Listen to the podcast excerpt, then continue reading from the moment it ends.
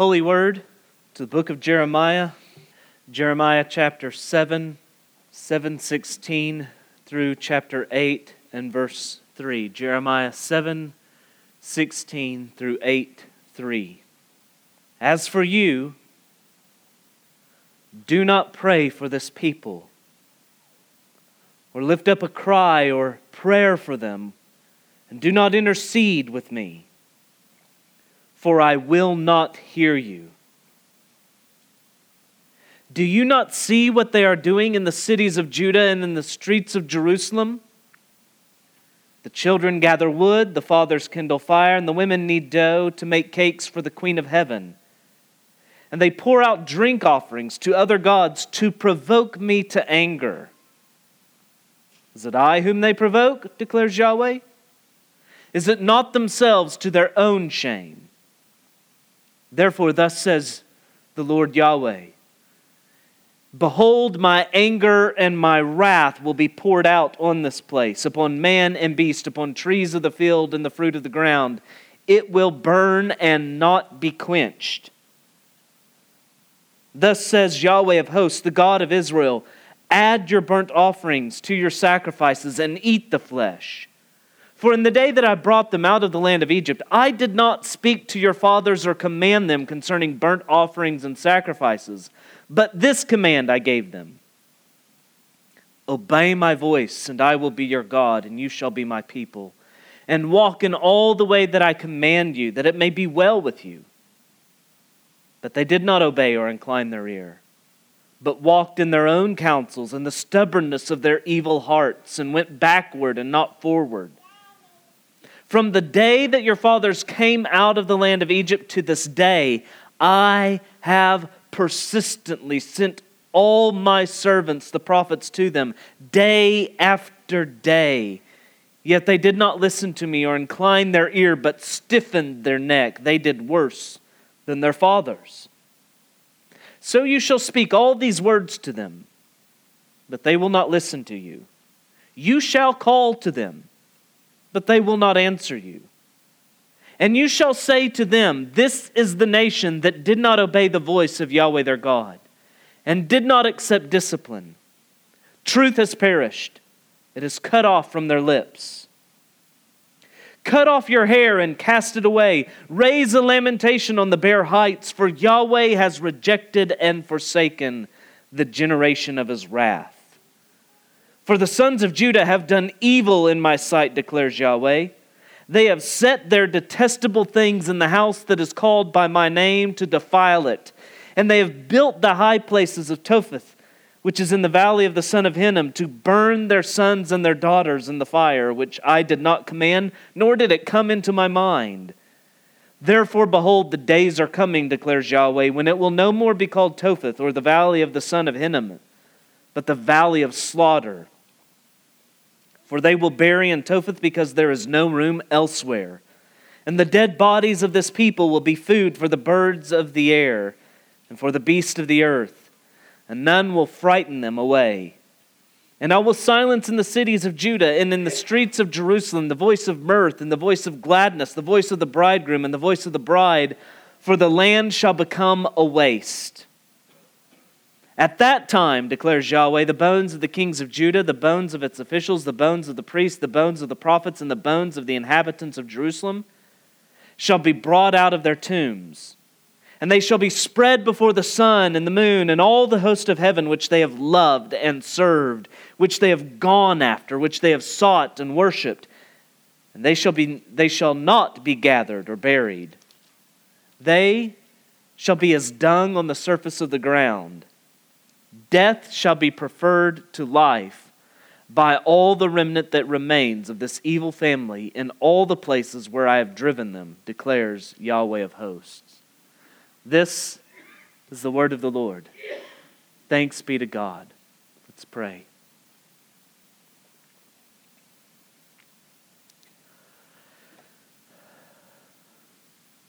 Father, unless in grace you act, we cannot hear. And so, in mercy, we ask that you speak and that you open our ears, that we would walk in your ways, that we would follow your Christ, that we would be faithful in covenant love to you. In Christ's name I ask this. Amen. Judah worships the true God falsely, thinking this gives her a pass to worship false gods truly. She thinks she can flirt and fornicate with the attractive pagan gods because she buys nice things for God.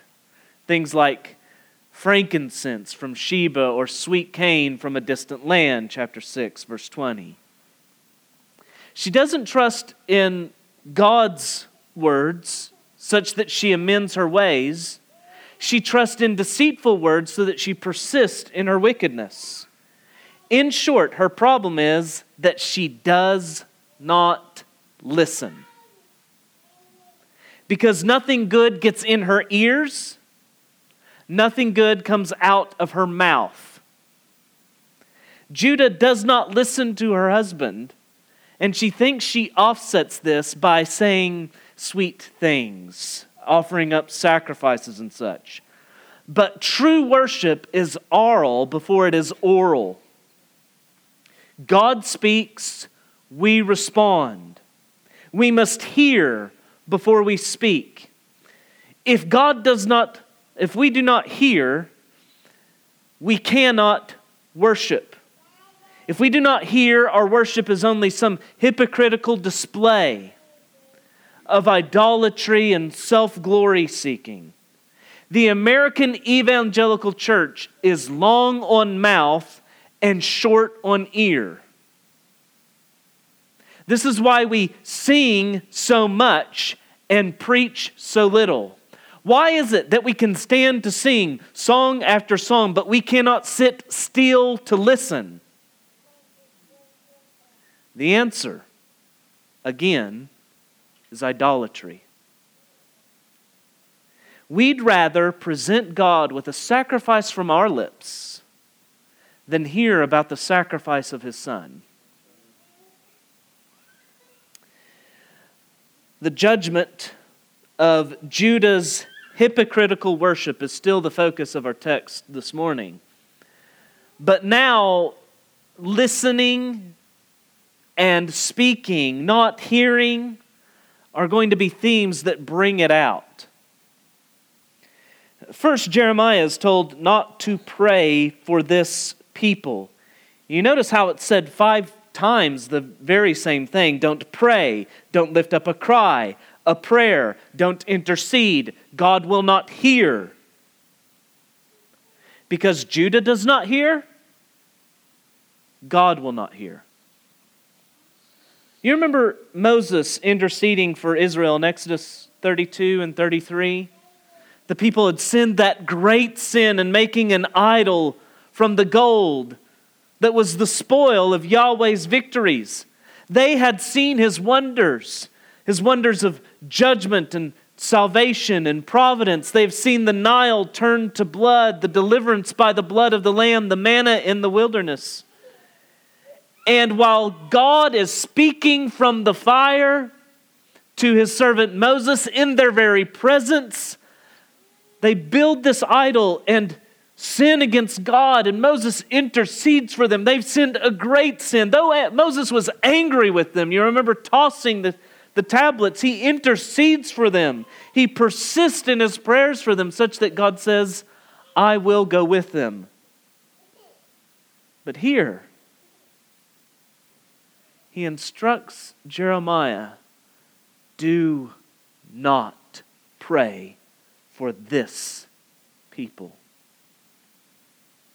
See how startling these words is? How hopeless must be the lot of those that the God of mercy and compassion and patience and long suffering instructs his choicest servant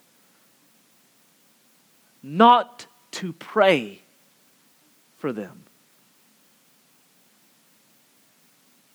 Jesus taught his disciples to pray for those who abuse you, Luke 6:28.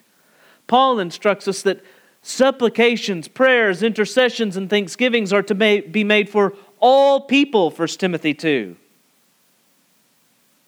But here, the God of mercy tells his servant Jeremiah not to pray for this people. The shortcoming isn't in God, it's not to be found in Jeremiah either. The issue is Judah. Don't pray for them. Why does he say he will not hear? The sensory language continues, but instead of hearing, we're called, verse 17, to see.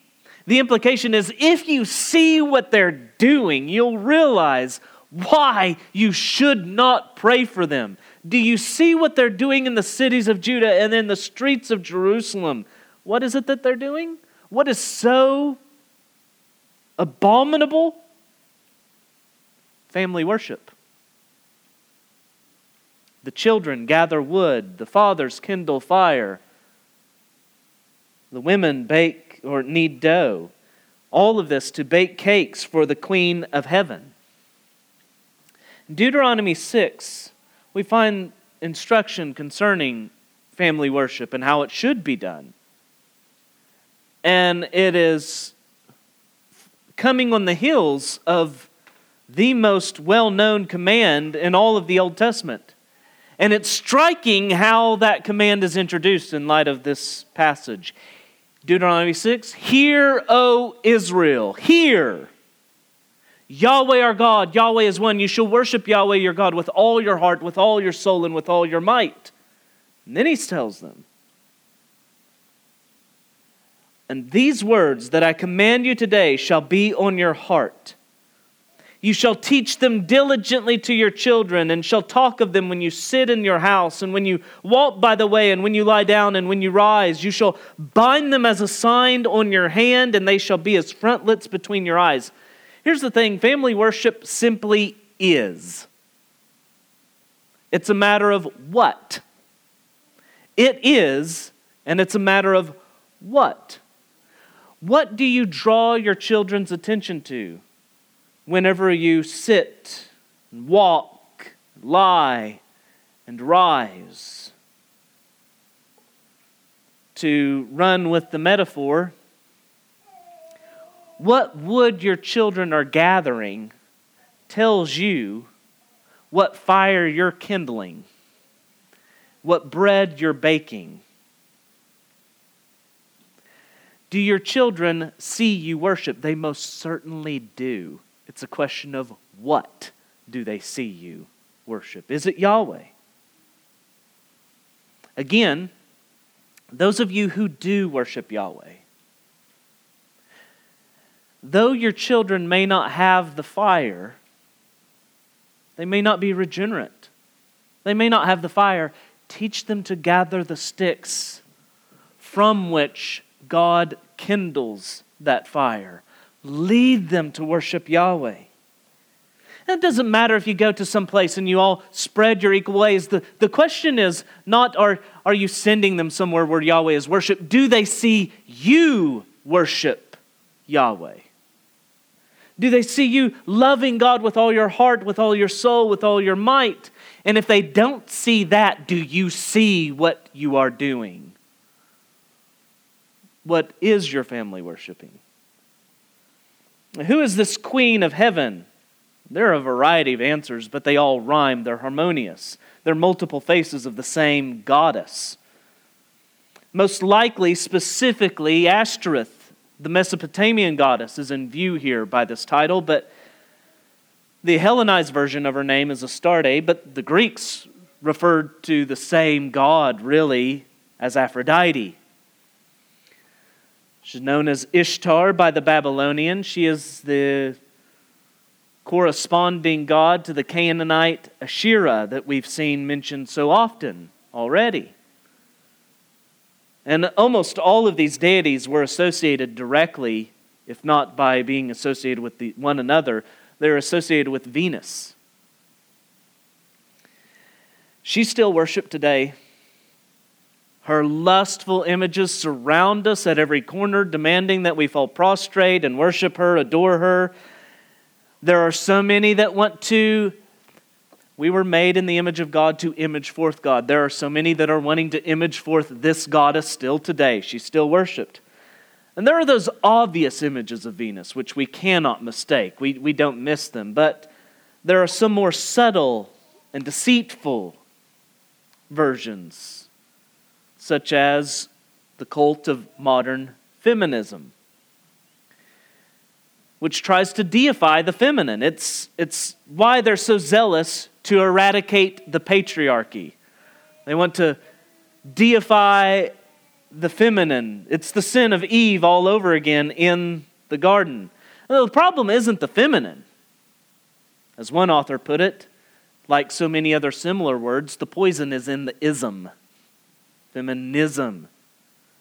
It's as much a sin to worship man as it is woman, but currently it is the cult of Ashtoreth that's very popular today. Neither Venus nor Mars are the sun. And whenever we try to make either one of them central, darkness and chaos will naturally unfold. See, this is why whenever you provoke the sun, you provoke yourself.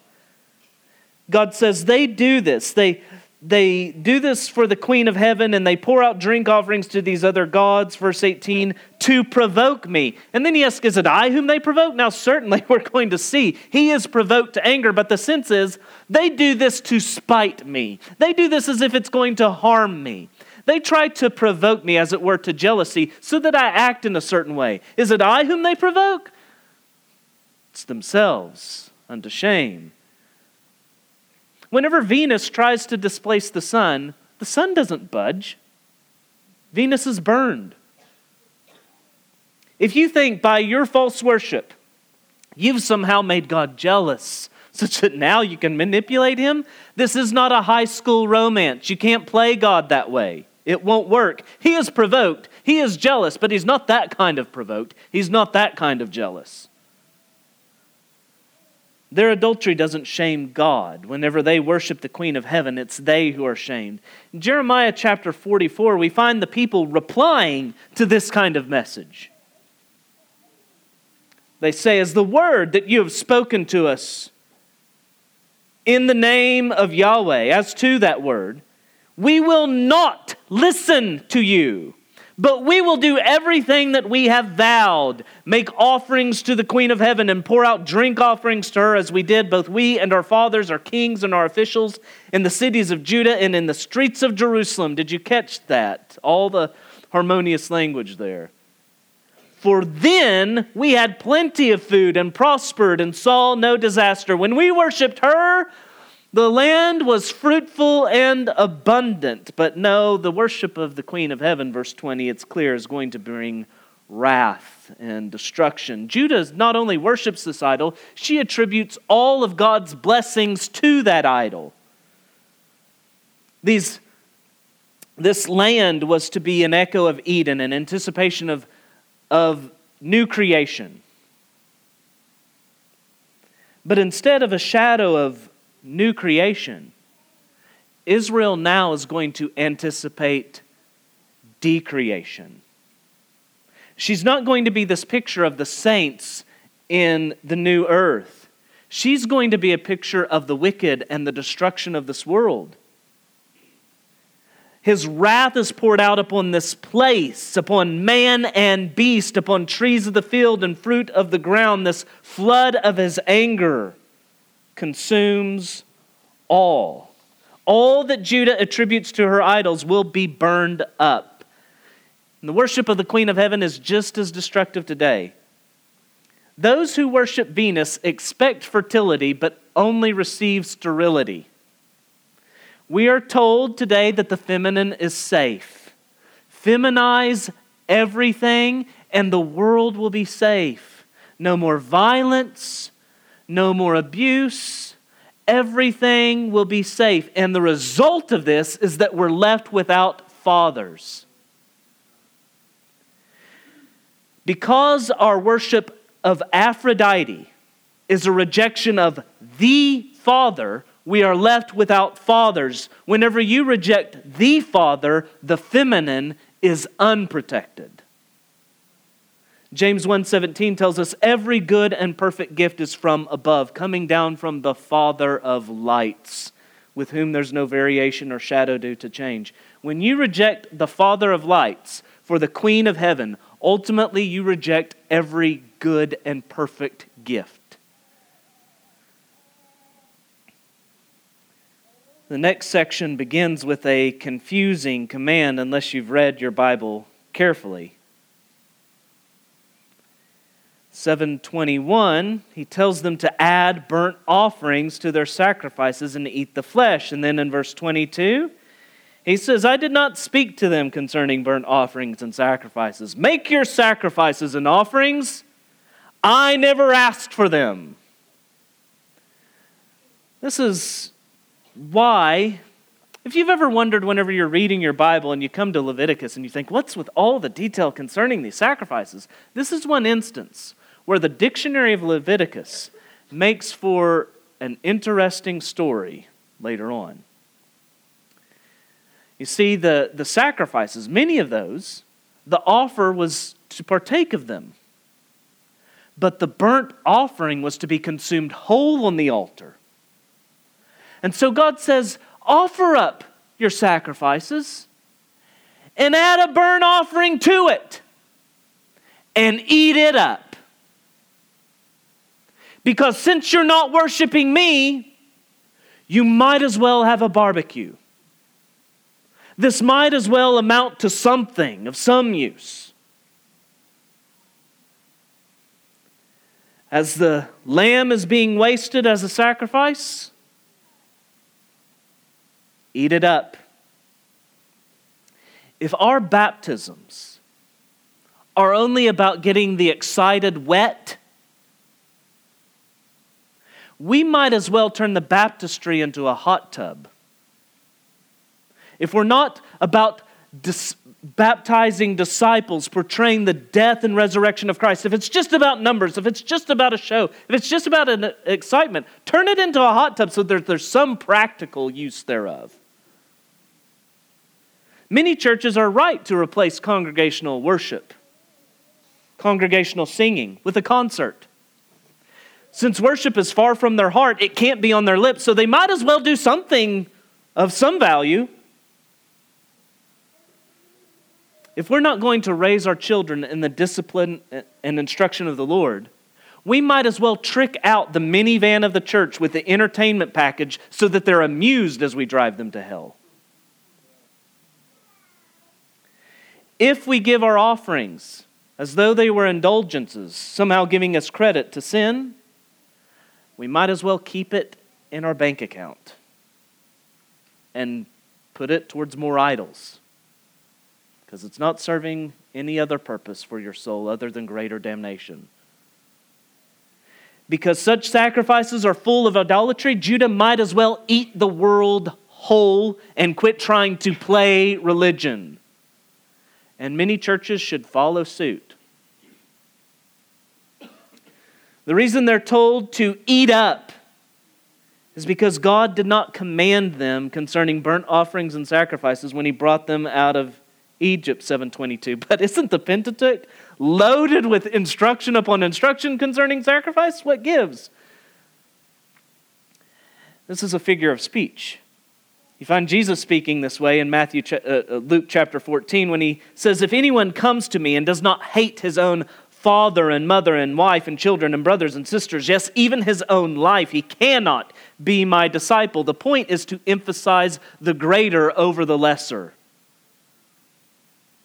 Hosea addresses this saying, what Yahweh addresses this through Hosea saying, What shall I do with you, O Ephraim? What shall I do with you, O Judah?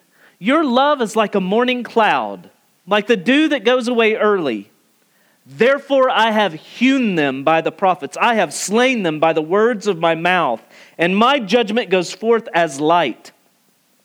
For because I desire steadfast love and not sacrifice. That's that word for covenant love and faithfulness.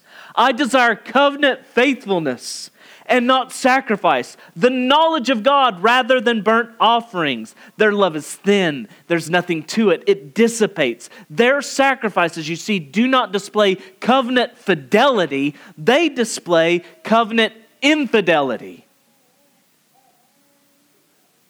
Their sacrifices are no picture of covenant loyalty to God, but of covenant unfaithfulness to their idols. The greater command, the essence of the covenant, was that they obey his voice. Verse 23.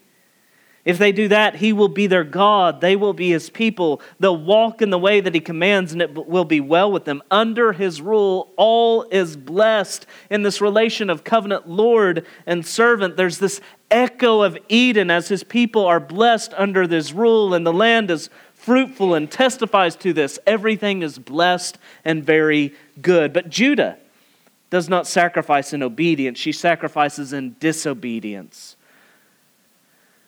God commanded them so, but verse 24 Judah didn't obey. She did not incline her ear to God's voice.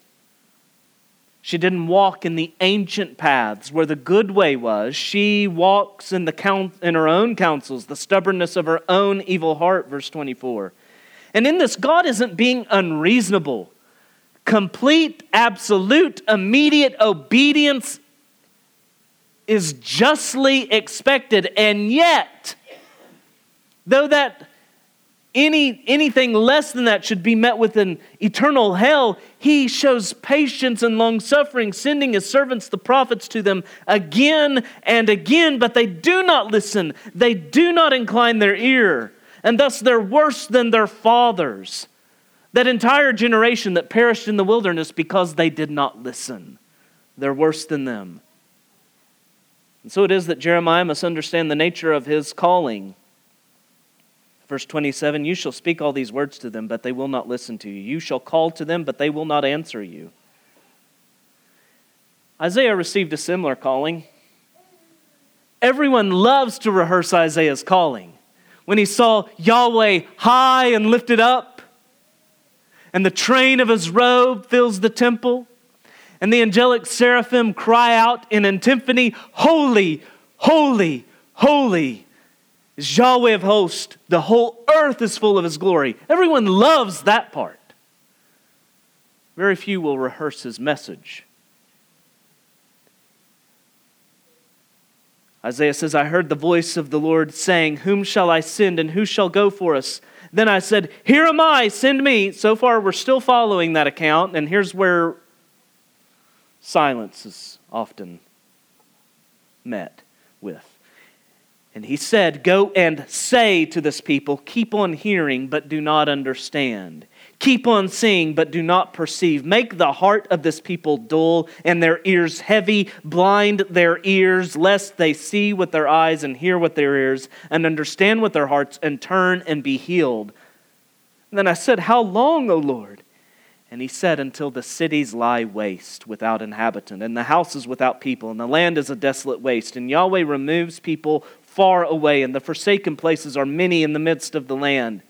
And though a tenth remain in it, it will be burned again like a terebinth or an oak whose stump remains when it is felled. And so, likewise, Jeremiah is to preach to this people unto their destruction, so that this condemning sentence will come upon them. This is the nation that did not obey the voice of Yahweh their God and did not accept discipline. Truth has perished, it is cut off from their lips, verse 28. A truth can be translated faithfulness. We've seen that before. The idea is that there's no covenant faithfulness upon their lips as they make their vows unto Yahweh, as they take his name upon their lips. In chapter 4 and verse 2, remember, he told Israel to swear as Yahweh lives in truth, in righteousness, and in faithfulness. That's what's lacking here. There's no truth upon their lips. They don't say, as Yahweh lives. In truth, they say it as he speaks of in chapter 5 and verse 2. Though they say as Yahweh lives, yet they swear falsely. She takes his name in vain in the most fundamental of senses. senses. She says she is his bride, and has all the privileges due thereunto. But he has forsaken her. She no longer has his name. I believe that it's plain that the reason why this generation is said to be worse than the fathers, their fathers, is because she's enjoyed a greater quantity and quality of audio. She's further down the line of God's progressive revelation of his plan of redeeming his people. She has a greater quality audio and she meets it with greater audacity. She enjoys a greater wealth of revelation, matches it with greater abominations. The book of Hebrews speaks to this. It opens telling us of the revelation we've been privileged to hear. Long ago, and at many times, and in many ways, God spoke to our fathers by the prophets. But in these last days, He's spoken to us by His Son. So it is that the author goes on to tell us in chapter 3 of Hebrews Take care, brothers, lest there be in, in, in any of you an evil, unbelieving heart, leading you to fall away from the living God. But exhort one another every day, as long as it is called today, that none of you may be hardened by the deceitfulness of sin. For we have come to share in Christ if indeed we hold our original confidence firm to the end. As it is said, Today, if you hear his voice, do not harden your hearts as in the rebellion. Every day, this is put before us. How will you respond to the voice of Yahweh your God? This is why later he brings these two things together in Hebrews, telling us if we go on sinning deliberately after receiving the knowledge of the truth, there no longer remains a sacrifice for sins but a fearful expectation of judgment and a fury of fire that will consume the adversaries. Anyone who sets aside the law of Moses dies without mercy on the evidence of two or three witnesses. How much worse punishment do you think will be deserved by the one who has trampled underfoot the blood, the Son of God, and has profaned the blood of the covenant by which he was sanctified and has outraged the Spirit of grace? For we know him who said, Vengeance is mine, I will repay. And again, Yahweh, the Lord will judge his people. It is a fearful thing to fall into the hands of the living God. So today, many have heard the audio of the blessed gospel of Jesus Christ, and they've met it with the greater audacity of using that as an excuse to sin. This is why Paul said, Are we to continue in sin that grace may abound? There were people that twist and pervert the gospel towards that end, and he, he answers, By no means. Such a hearing is no hearing. I pray for you. I pray that every soul that gathers with this fellowship as they hear the gospel would repent and believe, but especially for those who you've grown up hearing the blessed gospel of Christ, and you've just played church the way Judah plays in the temple. You make your offerings, you take his name upon your lips, you sing these songs, but he is far from you. Today, if you hear his voice, do not harden your heart, but repent of your false worship of false gods, your true worship of false gods, and repent of your false worship of the true God. Repent not only of your wickedness and your idols, repent of the show of love of Jesus that you've been putting on. If you have been long on mouth and short on ear, cup your mouth like Job did when he saw God in his glory. Cease speaking and hear the gospel of Christ.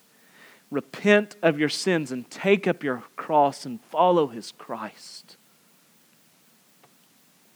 For such that will not hear this command, hear this command lament Verse 29 Cut off your hair and cast it away. Raise a lamentation on the bare heights, for Yahweh has rejected and forsaken the generation of his wrath. The cutting off of the hair and casting it away was an emblem of sorrow and shame. You remember whenever Job suffered, he tore his robe and shaved his head. This is brought out even more when you recognize that the Hebrew word for hair could also be translated crown. They're casting it away. But I think more is involved in this because the particular word used here also recalls the Nazarite vow. Remember, the Nazarites separated themselves unto Yahweh. They were to be especially holy unto the Lord. And all the days that they made this vow, the idea was that they do it for a time. And all the days of their vow, they were to let the hair of their hair, head grow long as an emblem of their being holy unto Yahweh. And so the sense then would be cut it off because you're no longer, and cast it away, you're no longer holy unto the Lord. Like Samson, you've whored with the pagans so much that you are forsaken and abandoned. You're no longer holy unto Yahweh. Judah is to lament because she is rejected and forsaken. She is now referred to as the generation of his wrath. And just in case you're still in doubt as to why, such a sentence would be pronounced upon them. It's, it's rehearsed for us again, but this time in some of the most vivid and stomach turning of images. Judah has, verse 30, done evil in his sight. Though God sees all, he didn't need to see far because they set their detestable things in the house that's called by his name. You remember much earlier in their history, Ahaz saw that pagan altar in Damascus and commissioned that a copy of it be made to replace the bronze altar of the Lord in the temple? Wicked leaders are still envying the altars of pagans and having replicas built in God's temple, his church. Manasseh did the same thing. In fact, his altars were explicitly built to pagan gods in the temple. 2 Kings 21. And this had clearly resumed by this point. Uh, though Josiah purged the land of all these idols, cleansed the temple, under Zedekiah, 2 Chronicles 36 tells us they polluted the house of Yahweh that he had made holy in Jerusalem. And that statement is followed by these words Yahweh, the God of their fathers, sent persistently to them by his messengers because he had compassion on his people and on his dwelling place. But they kept mocking the messengers of God, despising his words and scoffing at the prophets until the wrath of Yahweh rose against his people, until there was no remedy. That's where we are at this point. Ezekiel added the testimony that they defile his sanctuary with their detestable things and abominations. And chapter 8 of Ezekiel, he's allowed to peer in a vision to see deeper and deeper into the temple to the abominations that happen within. And it doesn't get any better if we go outside the temple or outside the city. Whenever we do, we find Topheth, the valley of the son of Hinnom, where they worship Molech in sacrificing their children unto him. Moloch is still worshiped. If you want to see his shrines, they go by the name of Planned Parenthood. It's no surprise that where Ashtoreth is worshiped, Moloch is too. Just as it's no surprise that whenever sex was idolized in America, abortion was legalized. You see, once again, Venus promises fertility, but she delivers death. Because of their evil, detestable acts, these detestable acts, these, these abominations, because of all this, three consequences follow. First, because of this wicked abomination, the valley of Hinnom will be known as the valley of slaughter. They will toss corpses there. It will be an open grave.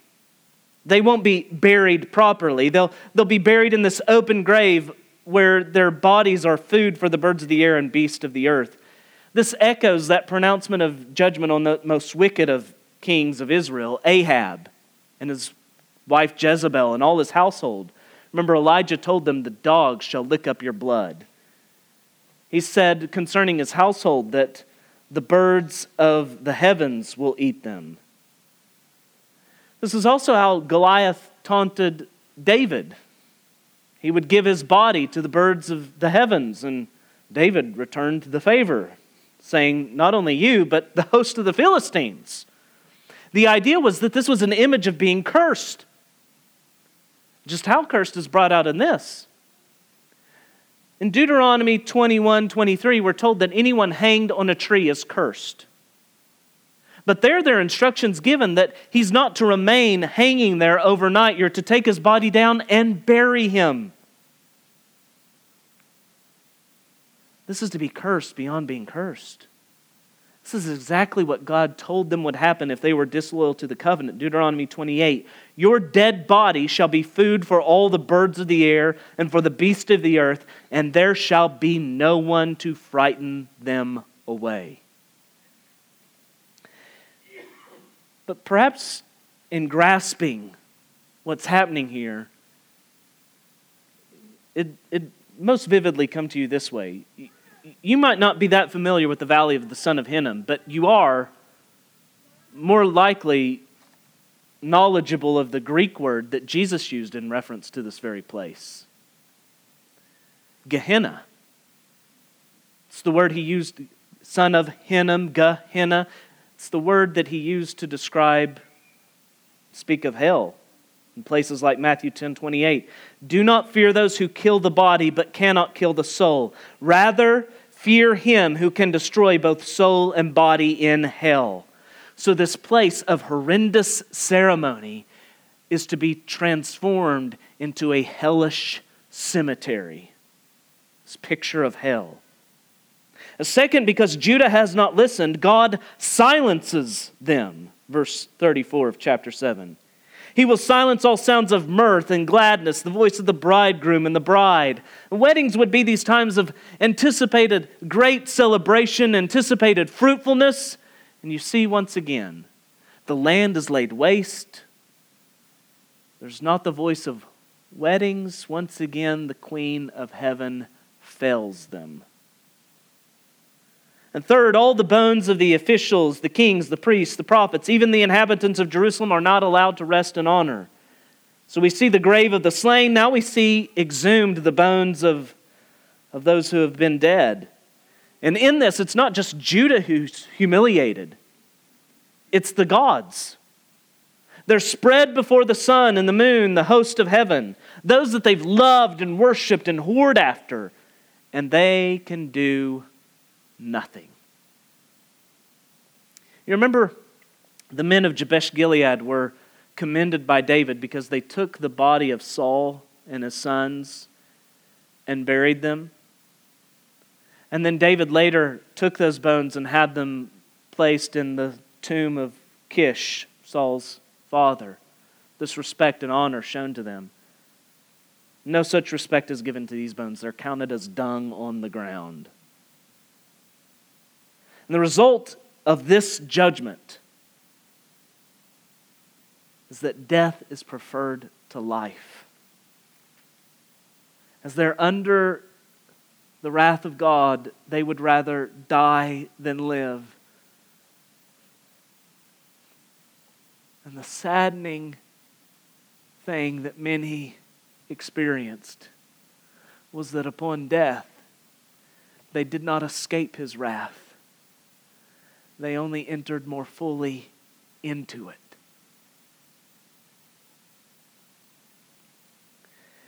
God has spoken.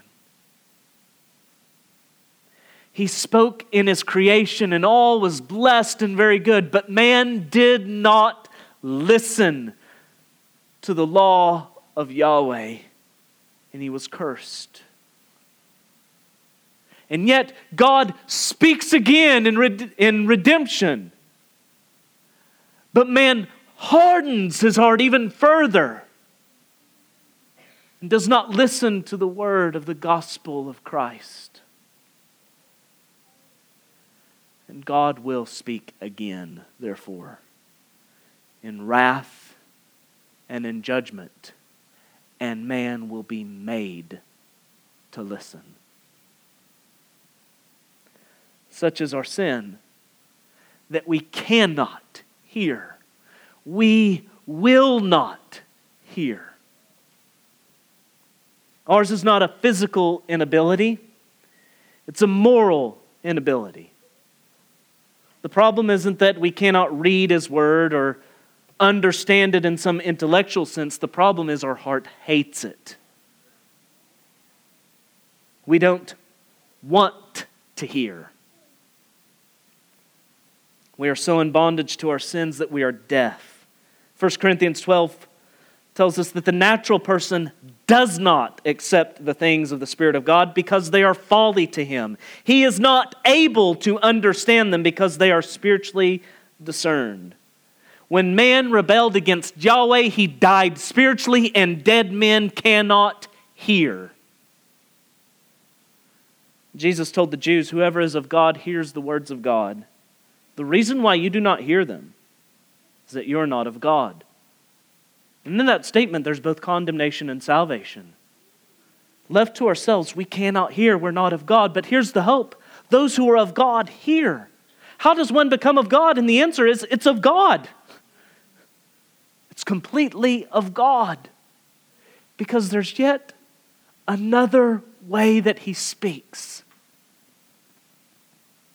There's not simply the general call of the gospel that goes out to all who hear the preached word. There is the effectual call of the Father therein, where He says, Light, where there was only darkness, and there's light.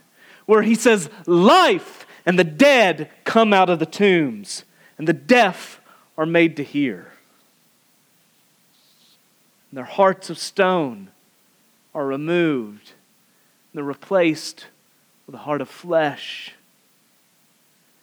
They believe, they listen, they trust, and they obey the Word of God as it is the Word of Christ. Saints, do you see the sin you are saved from?